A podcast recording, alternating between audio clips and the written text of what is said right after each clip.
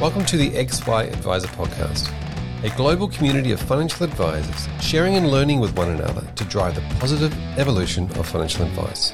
To get involved, go to xyadvisor.com or simply download the XY Advisor app.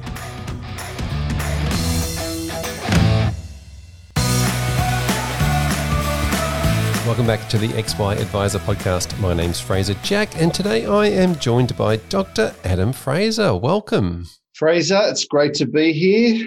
Fantastic to have you uh, on the show again, and, and, and always a great conversation. Love having a, a chat to you. But uh, today we're talking around the recent study that you've been doing, and uh, I'll, we probably need to give a bit of a warning here that some of the information that we're going to talk about today could be quite confronting for a lot of uh, advisors. Yeah, it's a mixed bag, and there, there is there is some bad news in there, um, but also there's a light at the end of the tunnel. Most importantly, fantastic. Now, let's let's talk about this. Uh, I call it the financial advisor mental health study. Is that what we're calling it still? Yeah, I mean, well, uh, primarily we we wanted to answer three things. What is the current state of mental health and well-being of advisors in Australia? And secondly, of those that have good mental health and well-being, what are their habits? What are their strategies? And the third one is also, if you think about all the change that they've gone through, who are the advisors that are evolving and uh, transforming their business to be more effective? So, so it was about health and well-being, but also about business performance as well. Yeah. So they were the three things that we we studied. Yeah, fantastic. Now let's go back. Let's go back a step. Um, yeah. You have been working with financial planners and in the financial advice industry for many, many years, uh, but you mm. also work in, in other industries and, and professions. Uh, what what inspired this study in the first place? Yeah, well, it was quite an emotional thing because I was presenting at a, a dealer group conference, and I did a keynote, and within that, I talked about some of the big projects we'd done with school principals around burnout, um, partners in professional services firms. And afterwards, I, I, literally at the drinks got bailed up by about five or six advisors who were all kind of 50 plus males who said, You got to do that stuff. You got to do that for us because we're not coping. And I said, What do you mean? And they said, Well, you know, all the changes had a real big impact. They talked about the impact on them, as well as which I didn't know, talked about the the rise in suicide in the profession, and um, they said like we're not joking around here. We really need help with this. One of them even followed me to the car that was taking me to the airport, and he said, "Like I'm I'm serious about this. We need your help." So I went back and started to think about it and planned it out and talked to some of those guys and uh, brought Deakin University on board. And then we really just needed someone to fund the research. And I had multiple conversations with people in the industry, and a lot of them kind of gave it lip service and said, yeah, yeah. But when it came to writing a check, they were hesitant. But um, I met with AIA and spoke to Damien, the CEO, and I literally didn't even get to finish the sentence. He just went, oh, yeah, we'll fund that for sure. So um, yeah, AIA come on board to fund the research. Myself and Deakin University did the research, and uh, yeah, we've now got the results. Fantastic. Now let's go back to the uh, the research conversation. Uh, what what sort of how do you put a research project like this in place? What justifies a decent amount of data, uh, and how do you go about you know working out that before the, the the the you know the study takes place? How do you set out what's going to be a relevant amount of research? Yeah, it's it's quite a complicated process, and and the short answer is you talk to people a lot smarter than I am. Um, so you know, we had to balance what was practical. So what could advisors do? Because you don't want it to be too onerous. You also want it to um, answer the right questions as well as be powerful enough that we can make um, assumptions. So we spoke to statisticians, and we came up with two studies really. So one was a survey that measured all sorts of psychological constructs. And we had 1,108 advisors, um, you know, fill out parts of that survey. I mean, because because it went for about 20 minutes, people sort of petered off towards the end. But you know, by, around 800, you know, completed it.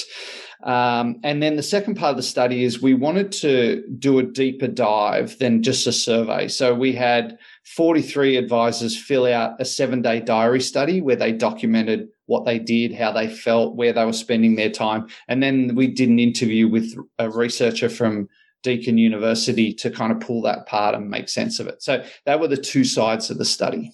Yeah, wow. So, uh, so I'm really interested in this seven day um, diary study. Yeah. That's uh, you're talking about how they're feeling throughout different parts of the day. It asks them at three points in the day. They are asked questions that so the questions are around well where have you spent your time what sort of tasks have you done how did you feel when you were doing that task what's your energy levels like how productive were you so there, there's various questions but i mean the thing about this study is it's it's much more detailed than just they filled out a survey monkey survey yep. you know it, it, it goes quite deep and the analysis is is is very strong yeah i, I really resonated with the term you just used then um, in the previous sentence around you know powerful enough to make a difference. Yeah. Yeah. Uh, this is the this is the big picture, right? Because at the end of the day, the results from this sort of survey can be taken to legislators and government and, and, and regulators and say and licensees and, and the and the profession as a whole to say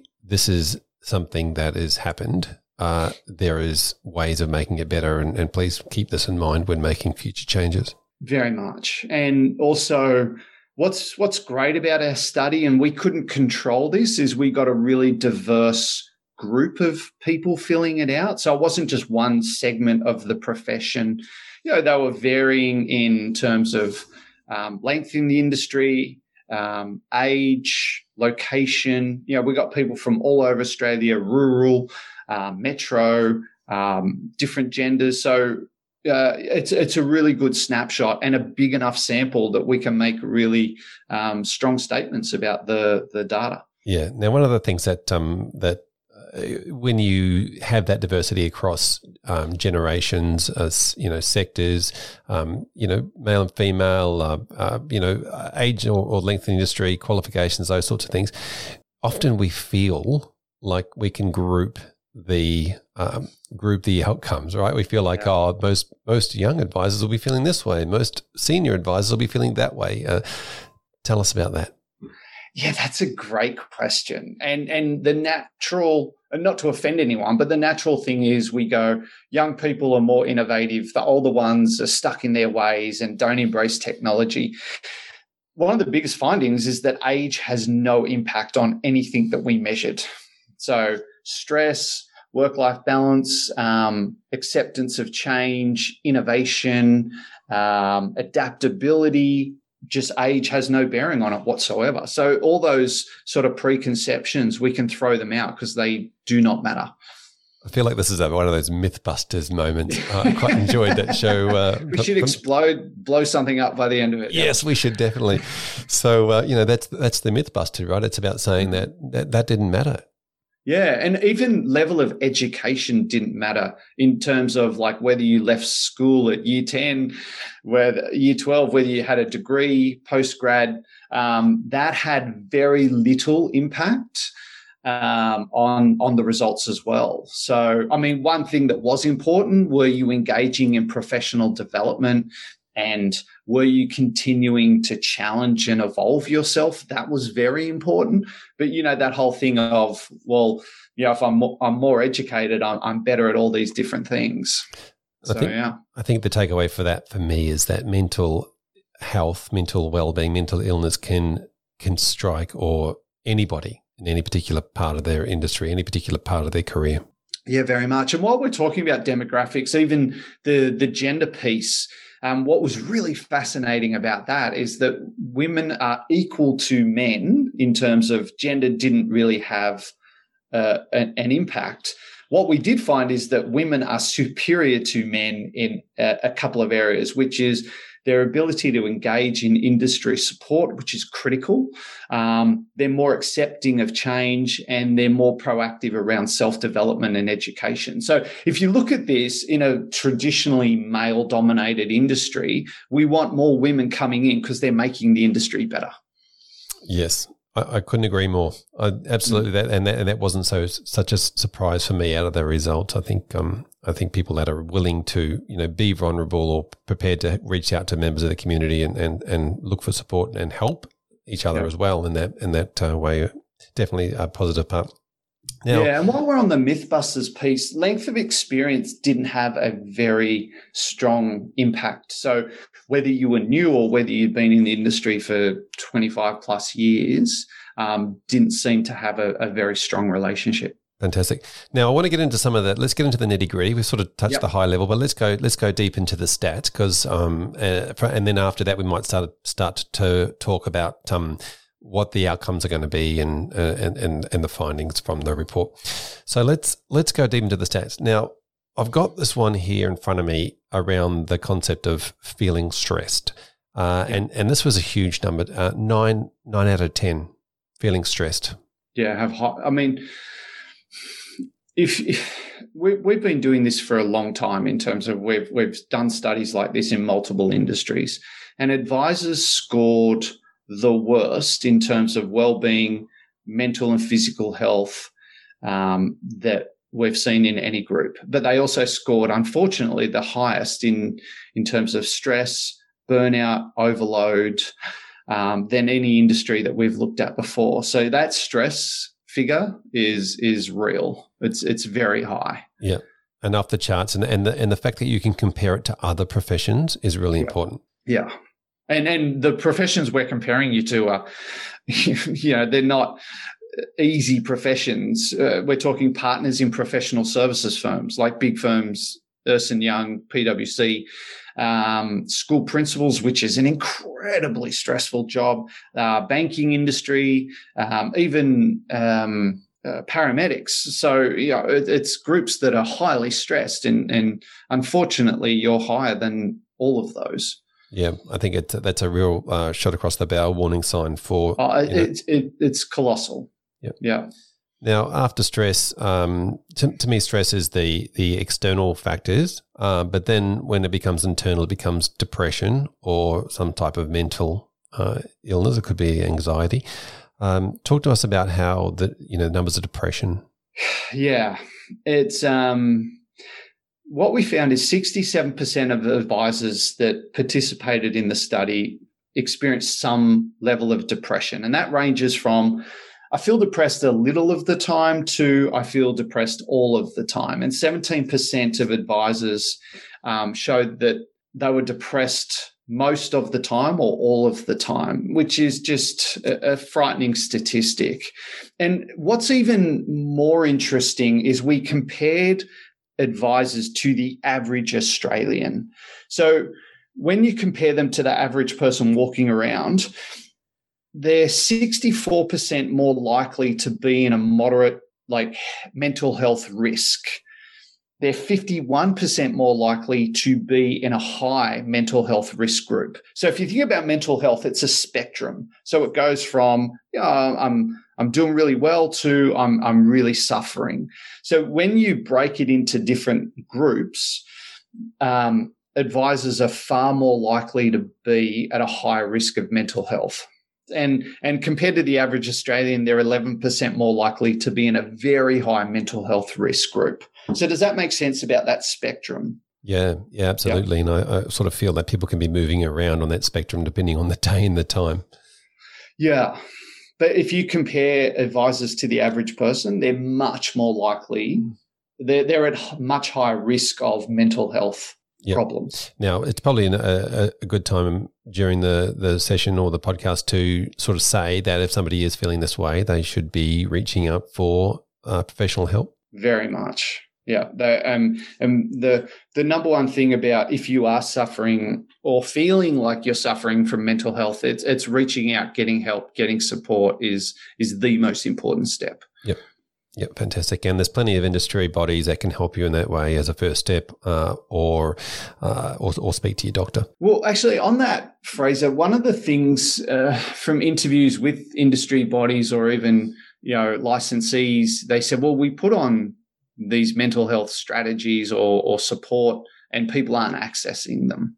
So one of the things we showed is that people are feeling this way, but they're not reaching out to get help for it, which is is also concerning.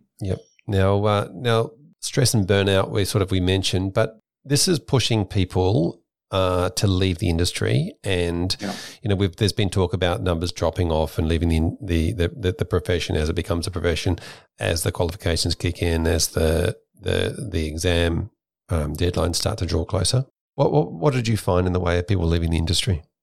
Yeah, um, we found a very clear picture of 42% of advisors in the study said that they were considering leaving the profession due to the stress of the change and the compliance and the exam. A further 17% said, mm, I'm on the fence, like I'm not sure whether I'm going to stay or I'm going to go. So you add those two numbers together, that's almost 60% of the profession are, um, are, are in that consideration. And, and we were looking at other people's data, particularly collected within the industry, and it, it, it's quite similar. So, yeah, I mean, that's for a group that are very important to society, that's concerning. Have you ever heard of another industry or group where such a large number, potentially up to 60% of the people working in that profession are leaving? That's a great question. I mean, in the groups that we've looked at, it's it's you know much lower than that. Um, and some groups we don't even ask that question because it's not really something that they consider. So uh, yeah, this is head and shoulders above anything we've seen. Mm. Now, I want to talk about coping mechanisms and yeah. the, I guess the go-to for a lot of planners is the concept of you know having a drink. Uh, and that could be a concept of having a, having some alcohol or a drink and talking about their problems with other people, uh, but it could also be the, the concept of having a drink to cope. Um, mm. Is that that was part of the survey? Um, yeah. So we looked at frequency of alcohol use. And, and tell us what you came up with. Yeah, I mean, well, alcohol is a a tool that is used by a lot of people, and and most, you know, almost the majority of people use it at the end of the day to unwind. So what we found with advisors is that close to fifty percent were using alcohol as some sort of way to unwind at the end of the day or to to deal with the, the stress of what they're going through. But one of the things that came out is from our data is that in no way is alcohol helping. So a lot of people are using it as a crutch or a coping mechanism, but in no way does it actually help. So they're far better using different strategies. But yeah, it's it's it's something that is a reality. Yep. Now let's talk about the, the, where people are going to get support. Now you just sort of mentioned that that you know with some of the conversations with the association, people weren't uh, necessarily diving into the support that is available to them. So so where are they going for support? Yeah, so by far the um, the biggest source of support is their industry peers. So forty three percent of of advisors said that they their peers were moderately to highly supportive for them. Um, the second one was their licensees. So um, that came second. Third was um, product manufacturers, which was interesting. Yep. And then we start to get into um, social media, podcasts, um, digital community platforms. Um, that's that's that uh, fourth tier of support. So yeah, but by far it's the peers supporting peers was the most supportive. Yep. Yeah, fantastic, and uh, and it's good to see the product manufacturers are in there as well and, and providing that support level. Yeah, I mean it's great. It's it's good news for them and and something that yeah I I, I didn't really expect, but it's it's great. Yeah, fantastic. Now, uh, one of the other things that the, the, the big outcomes for me that you mentioned, sort of there is it split the group didn't it in two when it came to attitude towards um, towards this, and and and some group, uh, a lot of the group, I guess, if we could say, were in that that space of feeling stressed, feeling depressed, feeling burnt out. Um, but then you had uh, the the other side of the coin, you had a whole lot of thrivers. Yeah, I'm glad you brought that up because I'm feeling right now that we all need alcohol to go through the podcast and all the bad news. I'm just yeah. So yeah, the hope is that there was a group we identified, which we call the thrivers. And these are people who are crushing it professionally. They're evolving their business. They're, they're really enjoying the work. Um, and also personally, they're doing really well. Great work life balance, uh, not doing excessive hours, um, feeling connected in their personal life. So yeah, it was great news that we found these people. And and what is brilliant is that these people can't be identified by some sort of demographic. So it's not it's not a certain type of person that you can go, oh well, that's fine for them because they have this type of business or they're at this stage of their career. Um, there was no variance. What it really came down to was their individual response to the stress and pressure that they're going through. And were, there any secrets in that individual response, or is it like it's just 100% attitude, or is it, um, is there anything that you can pinpoint? Actually, I can. So what we, what we, okay, how do I explain this in a succinct way? So number one, there, there's the stuff that you would expect, which is, you know, they look after their well-being more. They do uh, high levels of recovery so you know they, they, experience the stress but then they start to look after themselves and and take time out to decompress from the day and um, you know whether it's physical activity or mindfulness or even a hobby or um, they do those sorts of things the other thing they do really well is industry support they reach out they talk to people when they go through stress they get support for it um, one of the things we found that people who weren't coping uh, d- didn't get support. They just kind of bottled it up and kept it to themselves. So that well-being stuff was very evident. The reaching out for help and being very proactive within the industry to talk to people and get ideas and innovation was very high. So if you think about the the service that you guys provide, like that is one of the key things that the thrivers really engage in. The third one is, is a little bit more complicated. And what whenever we have some sort of challenge in front of us, we know, we have a story about that challenge. We have an emotional response to that challenge. So we, know, we have this dialogue inside our head. And what we thought is that the thrivers would have a different dialogue about all the change that they've gone through. So maybe their narrative is, well, this is great for the industry and this is really necessary and really important. But what we discovered is everyone has the same narrative, which is this sucks, which is this hasn't been handled very well. So, I mean, as researchers, we had to consider well, are the thrivers just delusional and Pollyanna optimists? But they weren't. They just went, yeah, nah, this is, I, I, I don't enjoy this process. I think the, the compliance uh, could have been handled differently or how we've been treated isn't very good everyone had the same story. But what the thrivers were able to do is almost compartmentalize or, or put that story to the side and go, yeah, yeah, I'm frustrated. I'm angry about this, but I have these very clear goals that I want to achieve, or I want to do this with my business. And that stuff gets in the way. So I've got to just put it to the side and focus on the things I can control and the proactive behaviors. The people that are struggling, almost climb inside that story and they get so lost in it that it it keeps hijacking their behavior and dragging them into dysfunction. So what it is is that cognitive ability and and there's actually a term for it it's called psychological flexibility that I can experience and think things but they don't run my behavior my values and my goals run my behavior wow that's really, yeah. really deep. I guess that probably backs up some of the stuff you did with the work you did on when you wrote the book Strive. Yeah, very much. Is that ability to have a more functional relationship with struggle and discomfort. So it's almost that the thrivers went, yeah, I'm angry. Yeah, I'm pissed off. Yeah, I just, I, I, I feel the injustice of some of the things that we've been through, but this is what I can control and this is what's important to me and here's the action I will take.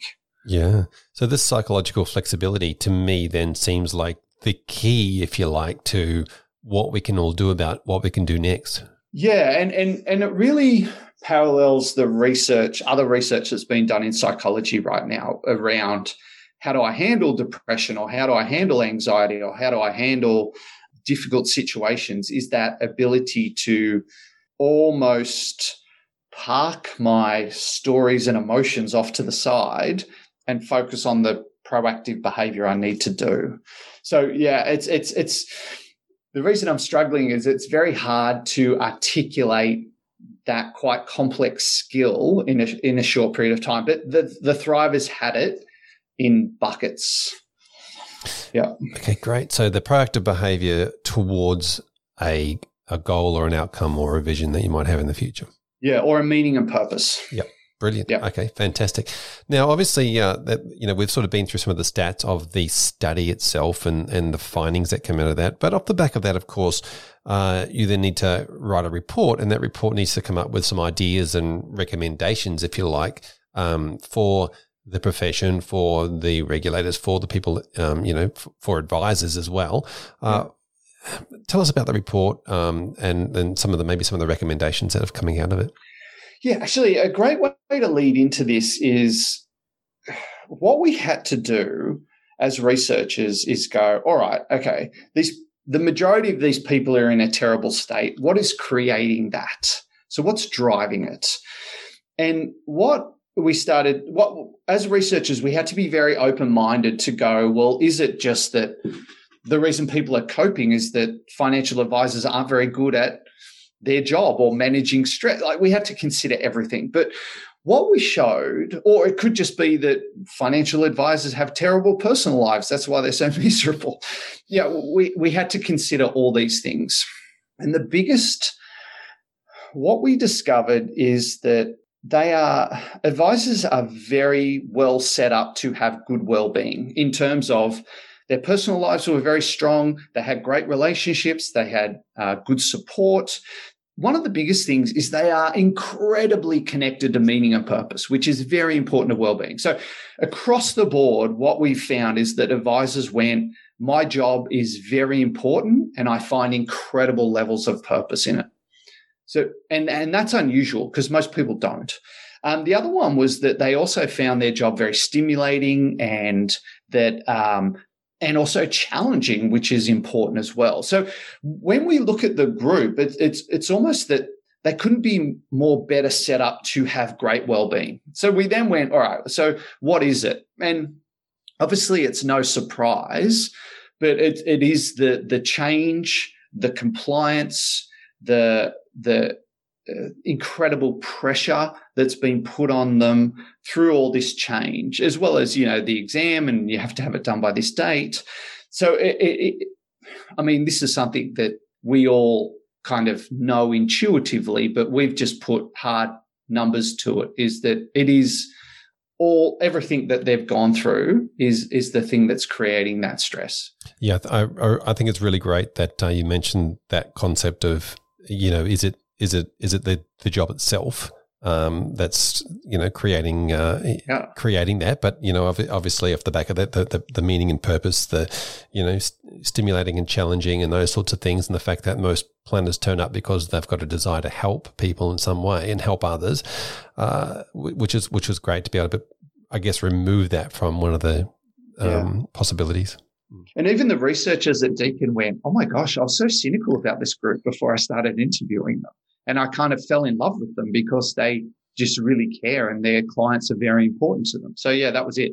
But if you look at, you know, if we want to throw some stats around government and regulation compliance, 82% of advisors said that that was highly or very highly stressful. So that's standout. The next most stressful thing is coping with the workload of the job, which was 50, 57% of advisors. But I mean, the workload comes from number one anyway. yeah, sure. And uh, number three was how am I going to meet my future education requirements, which was 51%. And then number four was cash flow. So, I mean, the average advisor or, or the majority of advisors run their own business. So, um, normally cash flow is number one. But for you guys, it's number four. Yeah, it's interesting, isn't it? That the fact that, as you mentioned, the you know the the first one, government regulation and compliance at eighty two percent, you know, workload and you know future education yep. are both all almost part, both all part of that one set. Yeah, exactly. And what was the percentage for cash flow? Cash flow was forty seven percent, I think, off the top of my head. Wait on, let me look that up. Forty eight percent. Forty eight percent. Yeah. And what we also did is said, well, why is all this regulation and change so stressful? And they said, well, it's the practical part of I've got to spend so much time on it. I have to constantly think about it. I don't get to do give as good a service as I would like to because so much of my time's caught up in that.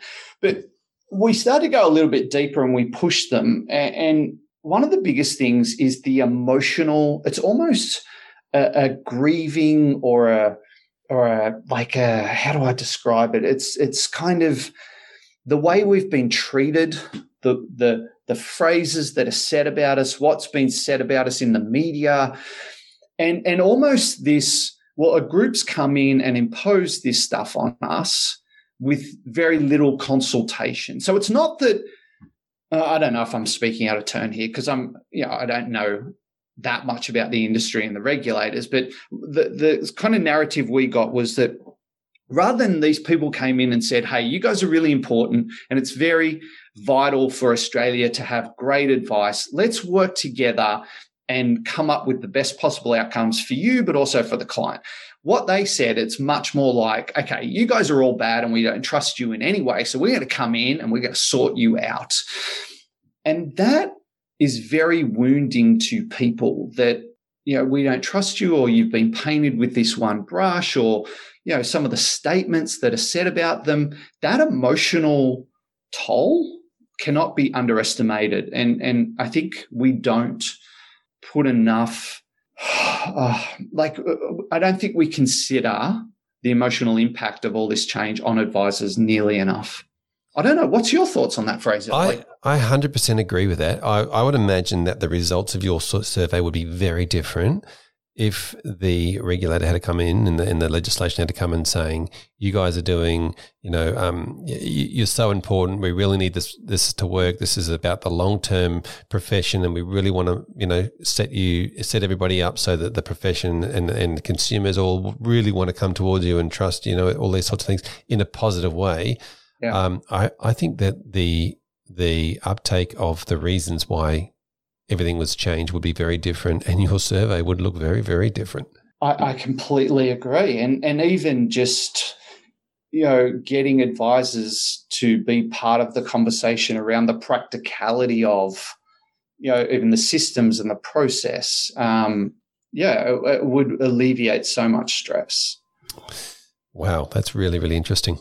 Um, mm. So, with all these, with all this knowledge moving forward, um, and, and and if we go back to the concept of you know the outcomes of this you know survey and report that goes with it, um, I would imagine you've got recommendations for you know the industry itself, for planners, for for for association groups, for uh, for the regulators, um, you know, in different different sectors, not just like one recommendation. Yeah, I mean, yeah, we've got a number of them, and and they range from obviously they're detailed in the report, but range from you know different areas of support. I mean, one of the things that was very stressful for people was the actual exam. I haven't done an exam in so long, or you know, how, how do I take this on?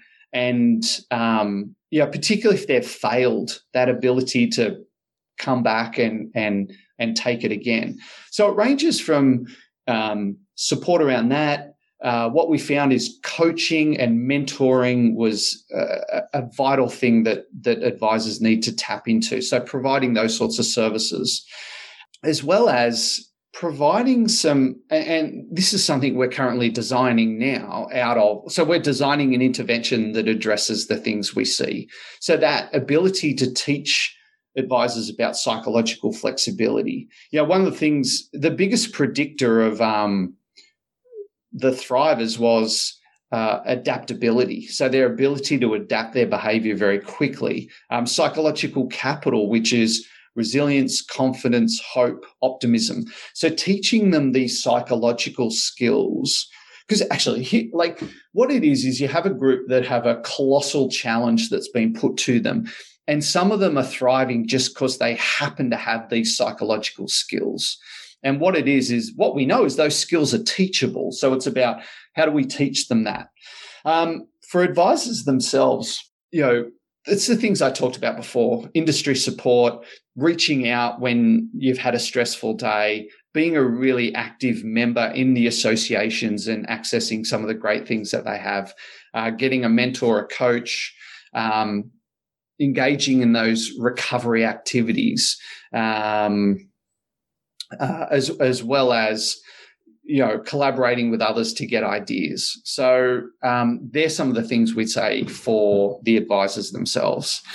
I have to say that's certainly been um, helpful for me in the past as well, with regards to yeah. you know active actively you know, being a member of a community, um, actively being a member of an association, actively, like as in not just um, paying my money and expecting that that is what I I pay my money, therefore I should be yeah. getting and, and, receiving, but me- mentally going it going to that relationship as a two way street, saying, "Oh yeah, I pay my money, but I'm actually going to try and give as much as I can."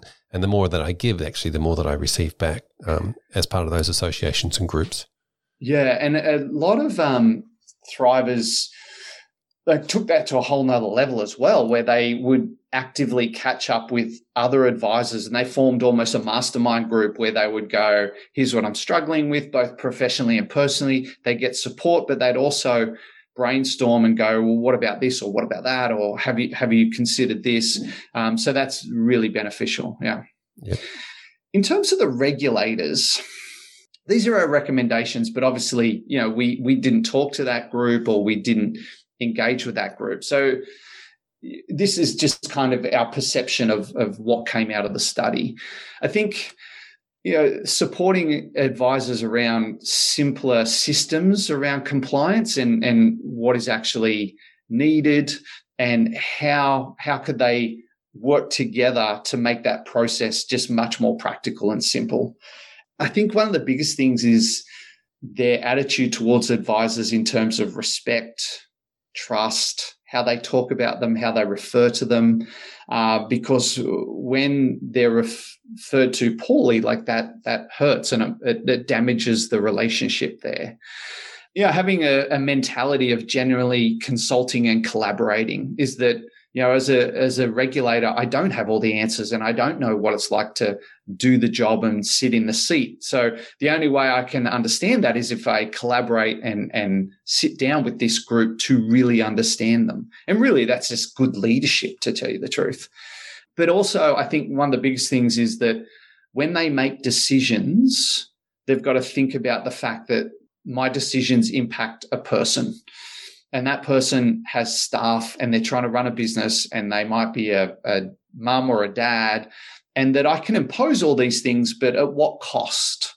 So I could put like r- ridiculous expectations on these people and they'll probably meet it because they just want to keep running their business. But what's the cost to them, to the family, to the industry, to the fact that you know we're chronically un- underinsured in Australia, or or or you know, a lot of people have no financial plan. You know, if we keep crushing the industry, that number's going to grow up more and more. So that that are our thoughts on, you know, how how the regulators could approach this um, differently to to alleviate some of this stress and and mental health pressure. Yeah, that's really interesting. And obviously, as you mentioned, you you didn't meet with the regulators or or, yeah. or interview them. So they it you, we're really just getting the results of the you know the one side of the story, yeah. for example. So that, I think that's certainly uh, good to then start the conversation around um, uh, what, what, things could be done better, or, or or how to start that conversation, how to be able to um, you know have those conversations with with planners and advisors that aren't necessarily you know long written submissions to a to a question or whatever it might be. So be able to have that um, uh, you know open up that conversation. So I'd, I'd, be interested. Yeah. And- and if, you know, if we did this study on regulators, we'd probably find similar things where they've got pressure and they've got stress and and that they have expectations placed on them. So yeah, we also have to be compassionate for that group, but it's about getting them to to have a more functional relationship with advisors. I think is is is the key, and and what underpins that is their attitude and the mindset that they bring to this group. Yeah. And, we, and and as you mentioned, the the language that's used, but that's but that's also a two way street as well, right?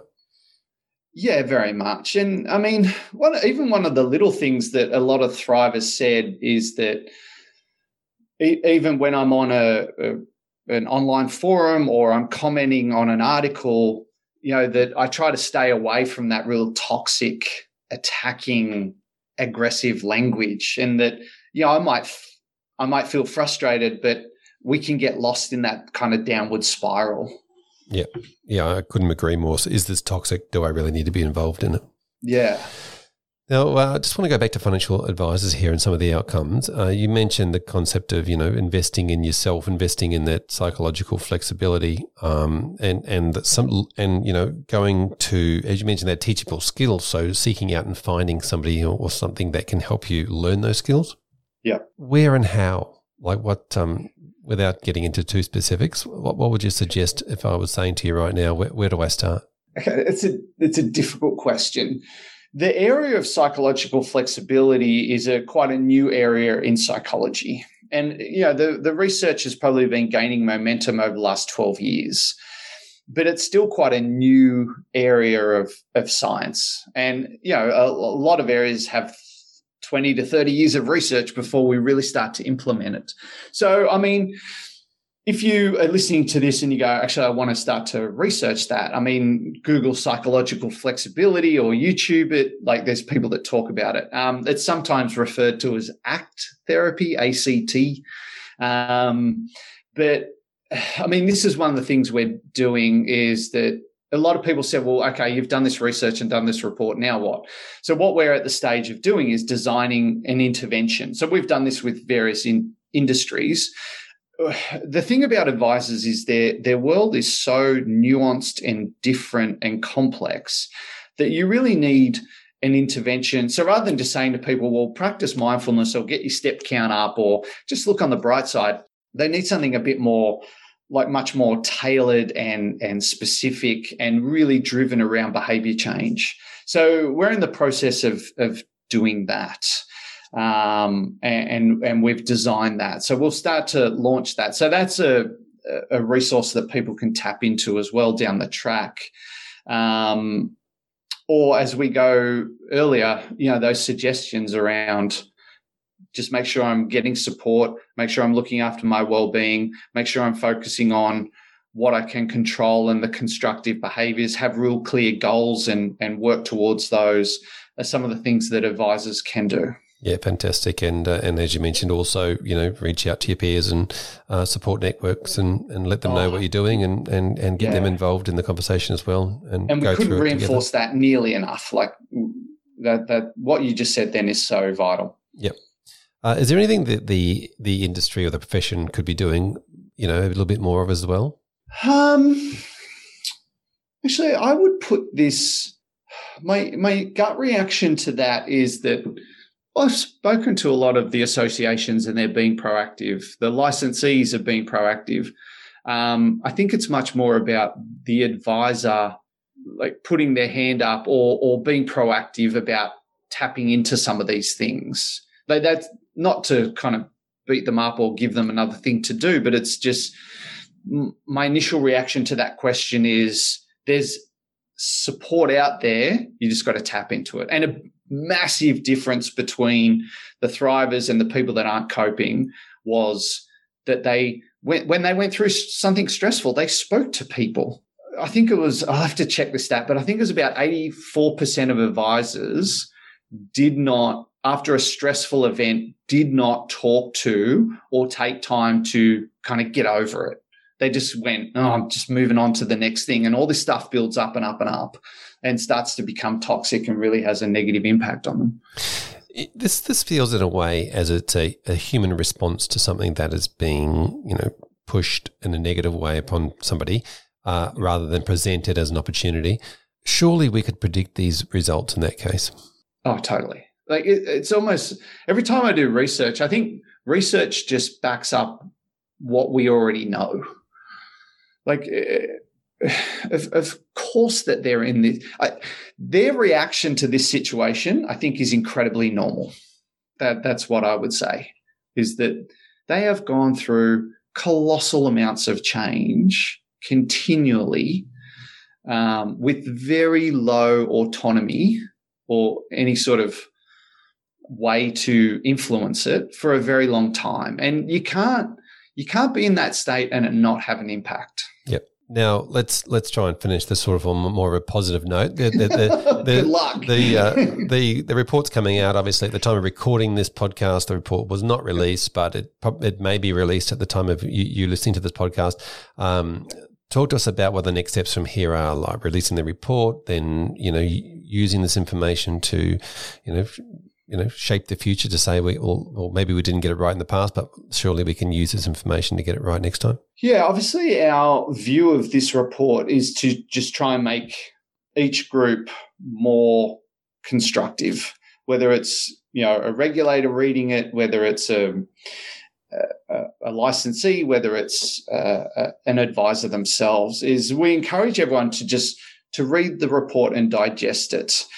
Um, obviously, uh, we're going to do PR around it and spread the word and the messages um, because uh, I recently presented at AIA's um, conference and yeah, I talked about some of these things, and, and the biggest piece of feedback was, "Wow, this tells me that I'm not alone." You know, I often felt that I was the only advisor that couldn't cope, or maybe I was just crap and I couldn't hack it, or maybe I was weak and I, I should be stronger.